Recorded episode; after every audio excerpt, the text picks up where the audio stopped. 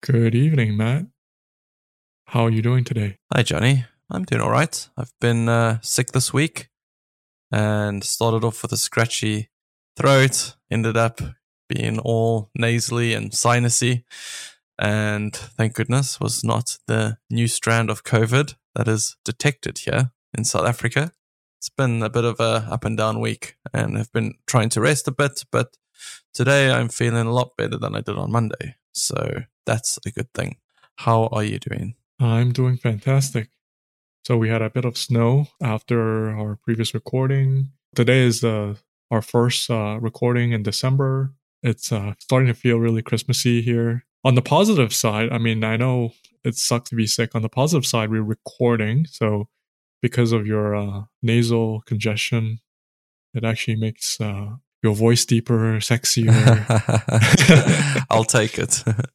yeah, it's definitely starting to feel Christmassy here as well. Not in terms of the weather. Our Christmas is super hot, but uh, the elf on the shelf arrived in the house on the 1st of December. and not only that, my wife has, along with the kids, decorated the house with fake snowflakes all over and two Christmas trees and a lot of decorations.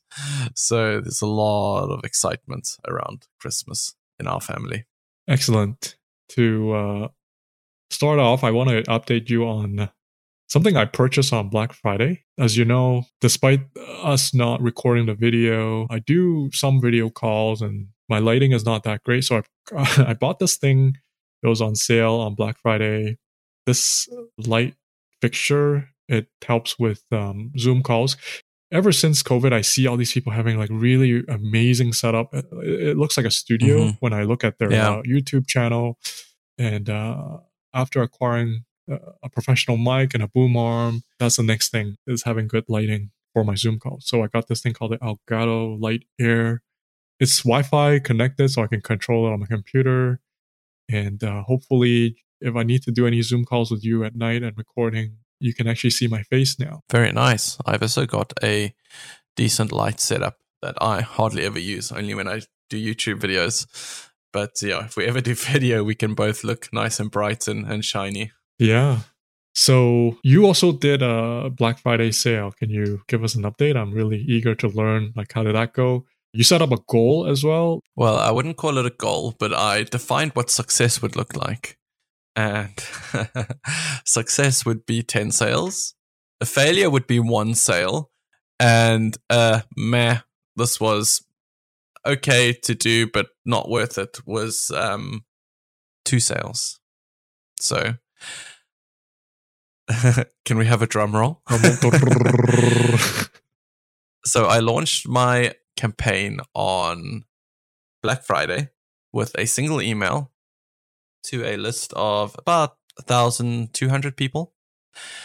And just, I, have got my MailChimp open here, so I'm reading from the stats. I had a 14.5% open rate on that email, which meant 147 people opened it. So feels quite small. I think it is quite small. Probably because I've been gathering these emails for almost a year now and haven't mailed them once. But in any case, of the 147 people that opened the email, nine people clicked the link. Okay. Okay. To go through to the site. We're slowly moving through the funnel. so I then sent on Cyber Monday another email to the same list, minus the round about eight people that unsubscribed. And on that email, it had a better open rate. So 190 people opened that Cyber Monday email, and it essentially said this is their last chance to get. I ran a 50% off special on WP discussion board.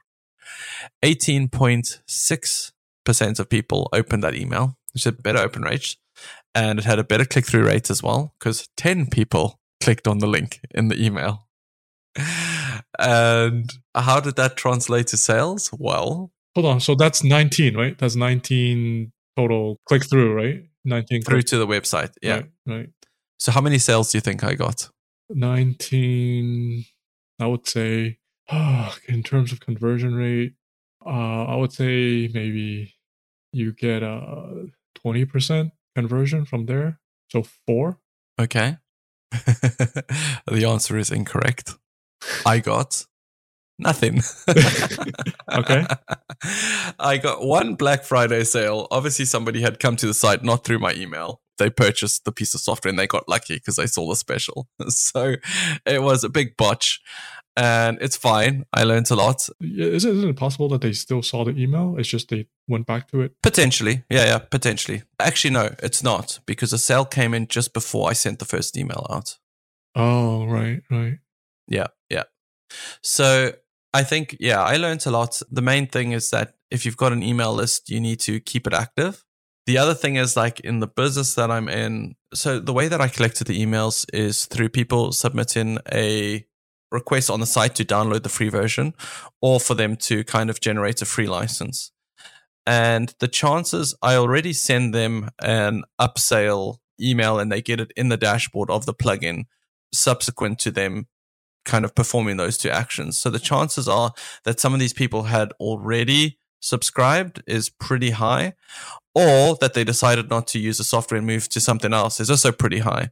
So it's not like something that you would want to buy it once when you're setting up your website and set it up and then be done with it. So I don't know if the people that I was targeting were kind of the right kind of people. They probably weren't because I made no sales. So yeah, I think it was a mismatch in terms of the email marketing. And, you know, if somebody downloaded the software six months ago, they're not going to suddenly want to buy it now. That was probably the big lesson. And I'm not upset about it. The sales kind of still trickle in on the software. People come in when they need it. And if I had to do it again, I'd have to have a proper rethink about like how to kind of promote a Black Friday special. You know, it's kind of like you've got to time it. You've got to you've got to time the special to when somebody is looking for the software. So you've got to hope that on Black Friday people are looking for discussion board software. I think a more effective strategy for specials and coupons and money off and to get people into the sale is to kind of have an email sequence from when they sign up for a license, a free license, for instance, to set a, like a five email se- sequence, which includes training and then money off as the sequence gets kind of mailed out to them. And I've got a very, very basic version of that, but it's not nowhere near what it could be. Yeah, exactly. That's what I thought. Because by just sending out a single email, it would be a really tough campaign. So first of all, I think a lot of people would forget what WP discussion board is. Well, I mean, it's a name, but they might be confused with some other software, some other discussion board. They have to first kind of orient themselves and figure out, oh, like what's this WP thing uh, about, right? And then they have to realize a value right away. Oh, this is the thing that I always wanted, right? So those would be very far yeah. and few in between. Those people, if they really wanted it, they would have bought it during the process of installing the plugin and then needing the pro version. Yeah, exactly. So I, I agree with you that the campaign has to be has to go out probably I would say in October uh, maybe a four or five drip sequence? Well, I don't, I don't think it should be tied to Black Friday at all. I think it should just be a general, it happens all the time. I'm willing to give people some money off to get them to make the sale. And I do that in any case. So I gave a 50% discount for Black Friday. Right now, I've moved it back down to 30%. And that's like an ongoing special, like, you know, to be ended at a to be determined time, but I could use that as a motivator for people to buy through an email sequence. What about your directory listing? You mentioned that you submitted your deal to some kind of a deal there was a page on a industry related website and I put the deal there. Maybe that's how that other person found my deal. I didn't add tracking or anything to the URL. Actually, I couldn't add tracking. It was just a, you know, give us your URL and tell us what your deal is. And then they kind of went and put all the deals together on a single web page. So potentially that's where the one customer did come from. But, uh, you know, again, not very effective. It's like, it's not the right piece of software to be selling on like a one day special. I had a quite annoying experience, to be honest, with a Black Friday purchase that I went and bought in the WordPress space. The piece of software that I use to kind of sell WP discussion board and create licenses and kind of recurring subscriptions, they had a Black Friday special. And this is something that I needed to renew.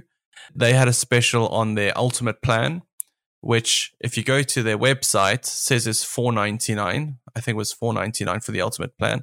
And they had it on for 160 so i was like wow okay this is great. I'm about to my subscription for the software is about to expire. I need it because i need another year license to keep this going. And i went and i purchased the deal this is a company that has just been bought over by what would you call it? A portfolio of WordPress businesses. And prior to being owned by this portfolio, it was run by a really good guy. And he had been running the software for many years. It's a great piece of software. But now this portfolio bought him out and he got a nice big payout, I'm sure. They bought all his, his WordPress businesses from him and they've started implementing these marketing tactics. So what happened is I bought the piece of software and it was for 160 so the cost on the website right now is 399 and i got it for 160 which was a great deal. And after i had paid i went into the account dashboard that said like in kind of this the fine print beneath it this will renew in a year from now for $999 so i was like how sneaky is this? They've got an auto renewal subscription on this so I don't get the, you know, it's not the, the 160 that I'll pay recurring. In a year from mm. now, they're going to charge me $999 for the recurring amount. And prior to this company owning it, it was far less expensive than that price. That really left a bad taste in my mouth. So I went and I canceled the subscription and I'll wait for their Black Friday deal next year and I'll rebuy it on the Black Friday deal if I need it at that point. But yeah, don't do that. I would never do that with my software because I thought it was really sneaky. It's interesting. Recently, I also kind of experienced the same thing, which I it was my internet provider, so I was I was hoping to switch to um, fiber with the one gigabit per second speed. Always wanted to have fiber internet at home because they were able to get into my building's lobby, provide free internet, and they put a, a booth there, kind of like a digital display actually. That advertisement was playing 24 7 and then they would have um, flyers that you can pick up in the lobby. I thought it was a pretty good deal and they just mentioned you know it's like half the price of any other competitors. So i thought oh this is like this is great. They have a dedicated landing page as well for our building. So i sign up there through the dedicated landing page thinking that oh this is like a customized deal for my building so it's going to be great. But i found out later on that that deal is only limited to the first year, which is fine because it's a strategy used by the major telcos in Canada anyway. Uh-huh. So it's sort of expected, but the thing is, uh, you could clearly see that they're on their advertisement. There is no mention anywhere of, you know, there's no asterisk or anything like that. Not, you know, the first. Yeah, until you buy and then you find out. So I think what they did was they initially, I think the deal was there. They were trying to, you know, get the early adopters in, and then they switched the deal, but they didn't bother updating the website. They didn't want to come in to change the digital display. A person has to come in and do that and swap the flyers that, that are all over, you know, the mailroom. When I call, they're like, oh, you know, quite frankly, there's no, you know, there's no such deal, right? So I just feel that there, it was a bait and switch. Wow. They were using tactics that are used by others. However, it's just, you know, they didn't bother changing their marketing collateral, right? And I thought at least you should honor that. So I decided to not going to go with them anymore. Yeah. So, how did your week go? This is supposed to be my marketing and sales week. So, I have my plans to start looking at Google Ads, the funnel that I talked about last week, uh, looking at content, certain keywords. And I actually replied to someone, and this is what I want to get into. I replied to someone that reached out to the website in the chat asking about the music testing surveys to give you some background, the music testing survey is something that's sort of on the side, is not, you can't set it up yourself because it's sort of like a specialized piece of code that has to be run, it has to be set up differently, mainly sold to radio stations when they want to do music research. And um, I actually kind of ignore that message for a while. It was during, you know, the past couple of weeks when I was going through that stage of not knowing what to do with the technical issues I was dealing with. So this week I reached back, and then also there's another radio station that I had in contact with in Europe. One of the things that I think I don't have never mentioned to you is that I don't actually know how to set them up because when I acquired this from the seller, they had a document talking about how to set up someone because you know salespeople will have to go through the document and help set up a new customer. And I realized that they just sent me a link. There's a link in the document, but I don't have permission to that link. So it's still sort of like a mystery to me how someone gets set up. I mean, the second best thing for me to do is to look at the code to actually try to reverse engineer the process, Yeah. which is not really good. So I have to reach out to the seller uh, after all these months, ask them for permission to that document. I had a similar experience with WP Discussion Board where I had, uh, as part of the deal that I did, negotiated that I would get six to 12 months. I can't even remember. Yeah, I think it was 12 months actually worth of support while I transitioned the business over to myself. And during that period, I would reach out to the seller of the software specifically around like bugs that came out. And I remember at one point I was working on a feature and I saw this massive piece of code that was commented out, which was related to the feature that I was building. And I sent the seller an email and I said, Hey, like there's this huge piece of functionality that's commented out. Why is this? It looks, it looks to be good. Is it, was it security issue? Was it, you know, something, was there a bug in the feature? And the answer that I got was just, uh, I don't know. It was a long time ago. And as much as I could, I, like I would prod and try get, you know, the reason out of him, I was just like getting nowhere with it. So sometimes that happens. You know, you get these locked documents that you can't access, or you know, they're not willing to answer questions, even though under contract they should be providing support. It's just, you know, the way I suppose it goes sometimes. Yeah, and that's one of the things that you, you learn as a new buyer. I mean, people would know that that always going to be surprises and issues that they haven't planned for, right? Like despite how good something looks on the prospectus or on the listing, the thing is, I feel like pretty embarrassed to have to ignore this uh, prospect that reach out because at that point I was like, oh, I don't. How do I get on a call with you and help you? I guess I was also at a place where a little bit earlier, one of the radio station that was using this um, music testing feature, they churned. So I was trying to reach out. I was trying to give them a discount to renew because they weren't doing the automatic payment. Because I think radio stations like to just pay by the year, so it was uh, processed through an invoice to originally. So I think I was kind of running into your problem with the WordPress customers trying to get them to put in their credit card problem. So they re- finally replied to me and they said, "Oh, they, they're too busy, don't have time." Right. So it just feels like it's a big loss because it was like thousands of dollars of uh, of revenue from that one customer. Wow. Yeah, that's hectic. And I was also dealing with, you know, other issues where people were complaining about the responsiveness. So I'm like, ah, oh, I have to like fix all this problems first before I go in and talk to people. Which I decided was that's not a good thing to do because now you're just in this persistent loop of fix the next issue, fix the next bug, right? And never really go and do your marketing. Yeah. The stuff that you talk about about email, like I also have like a list of what like 10 I don't know at this point, probably like 16 16,000 emails that I can reach out. Probably not do a sale, but at least try to provide some value. At least try to provide, you know, value on oh what we're working on, give them an update. So mm-hmm. what are you using to capture those emails? Like what email uh, marketing software? So right now their email is captured both on Stripe and Intercom. Okay. Yeah. So as soon as someone signs up, because it's freemium, despite them being freemium, an invoice will be generated for them with a you know zero dollar plan, and then Intercom would also be pinged. Oh, and also I think there's an API integration in there that also sends it to Mailchimp. So they're like they're uh, in three different places. I use Mailchimp, and I find that it's just like the cost is escalating out of control. So I think it's every 50 subscribers, you go to this new like pricing block. So uh, over a thousand. So a thousand cost me like $19.99 and I'm on 1,250 or so at the moment. And it's like $34 a month. And every like 50 new subscribers, it goes up by $5. At some points, this is going to become a problem.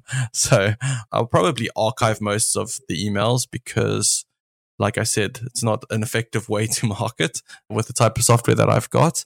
But you know, if I want to capture them and keep them in a, in a mail in the software, Mailchimp doesn't seem to be the one to use, unless there's you know some other way, some other plan that they've got where I can get a higher amounts of contacts for less of the cost. I would recommend if you're looking for an alternative, Mailer Lite. They have a much better unit cost, or um, a vendor called EmailOctopus. Um, so EmailOctopus, they would use your own AWS account. So if you use AWS, it will send it straight through there. So AWS will charge you for like uh, very right. very minimal yeah. peanuts, right? They just create mm-hmm. that layer on top of AWS uh, SES, you know, so that you can divide your list, you can segment your list. That would be a tool that I I'd recommend.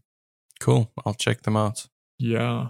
So talking about segments, I ran into an, also another customer problem where in SurveyBot there are these things called panels, which is kind of like a list in the email marketing platform terminology. So panel is equivalent to a list. So panel, you have a bunch of respondents to your surveys. And then you can actually segment your panels to different groups by their attributes, like their location or their age, if they put in their age or uh, gender, stuff like that, different attributes. So there was an issue that was raised this week that kind of threw my week off because I was looking to complete what I promised last week. There's this very basic thing that this customer was trying to do. They just want to go to their survey, which is like the most basic thing. It's like going to into an, a list into their email, you know, marketing Yeah. platform. But it would wouldn't render. It would give them like a 500 error. So I'm like, oh, what's going on? So it apparently is somehow the software got into an inconsistent, sta invalid state where a segment was just it would just crash the SQL query, and I don't know how it got there. It somehow they got into that state. The software should have caught that somehow when it updated the filters. Yeah, so it was another one of these things where you know it's something very basic. It should work, but it's just not working, and then when I had to figure things out, it was kind of from first principle. I have to go through all the logs and everything, and it kind of derailed part of my week. Yeah, those are hard things to figure out. Like my philosophy on bugs like that is if it's the first time you've seen it, fix it because it's usually a database issue. And then don't even think about it again until it happens again. And if it happens like three times, okay, well, then there's something in the code that needs to happen. Like sometimes you just get like obscure conditions that cause bugs like this, where somehow something, you know, either in your database went wrong, maybe it was a query that went wrong, an insert query, something like that. So I wouldn't even touch it until it happens like consistently for two to three times.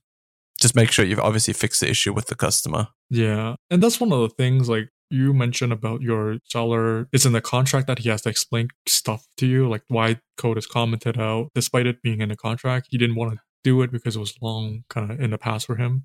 Whereas for me, there is none of that because it's a fire sale. So sometimes not just the code, right? Even as a user, I would discover these features on how do you do this segment? What is a segment, you know, condition? Oh, it's a way to filter out, you know, segments in a panel, right? So all these user level problems or understanding, you kind of have to learn them from scratch. And sometimes these features are not well documented or Yeah. you just have to learn from scratch, right? And that's kind of one of the things that definitely it was a bit of a surprise in terms of even that learning curve for me from a user's perspective. Even if there's a team that would help me solve problems on the technical front, as a user, when things aren't working, like I have to figure out what was the intention of that piece of software trying to do. Yeah. Yeah. It's hard. The part about learning from a user's perspective, learning why the piece of software is behaving in a certain way because there were certain intentions from scratch. Sometimes it could be there could be a lack of documentation. That could be tough. And it's something that nobody talks about when they're buying businesses, right? People always talk about, you know, the numbers, the due diligence process, how to do the negotiation. But it's after the fact, right? There's a huge chunk beneath the surface of this iceberg, right? That nobody talks about, which is Yeah. just learning as a user. you know, hard work isn't going to be what sells. Like the opportunity of gold is what sells. So, like all these courses about buying and running businesses, they stop at the point where you actually buy the business and the deal is done. And, you know, celebrations all around, champagne is popping, party poppers going off, like, you know, nice chocolate cake, everybody's happy. But it's actually at that point when it really becomes difficult. Finding deals isn't too difficult. It's straightforward. Like this process you can follow. Getting a deal done isn't that difficult. Just follow the process. But once you get handed over a business that is a black box with so many unknowns, and there's no one business that is exactly the same as any other business, whether you've run another business, built another business, bought another business, this one that you've taken on now is going to be completely different. And it's going to be a whole different experience, and there's going to be challenges. And you almost can't write a book on that. But I suppose, you know, maybe it's our job to just emphasize that this is what happens. And you got to be aware that when you take something on like this, that there's going to be a ramp up period where you're going to struggle, and you're going to find it difficult. But I think there's light at the end of the tunnel.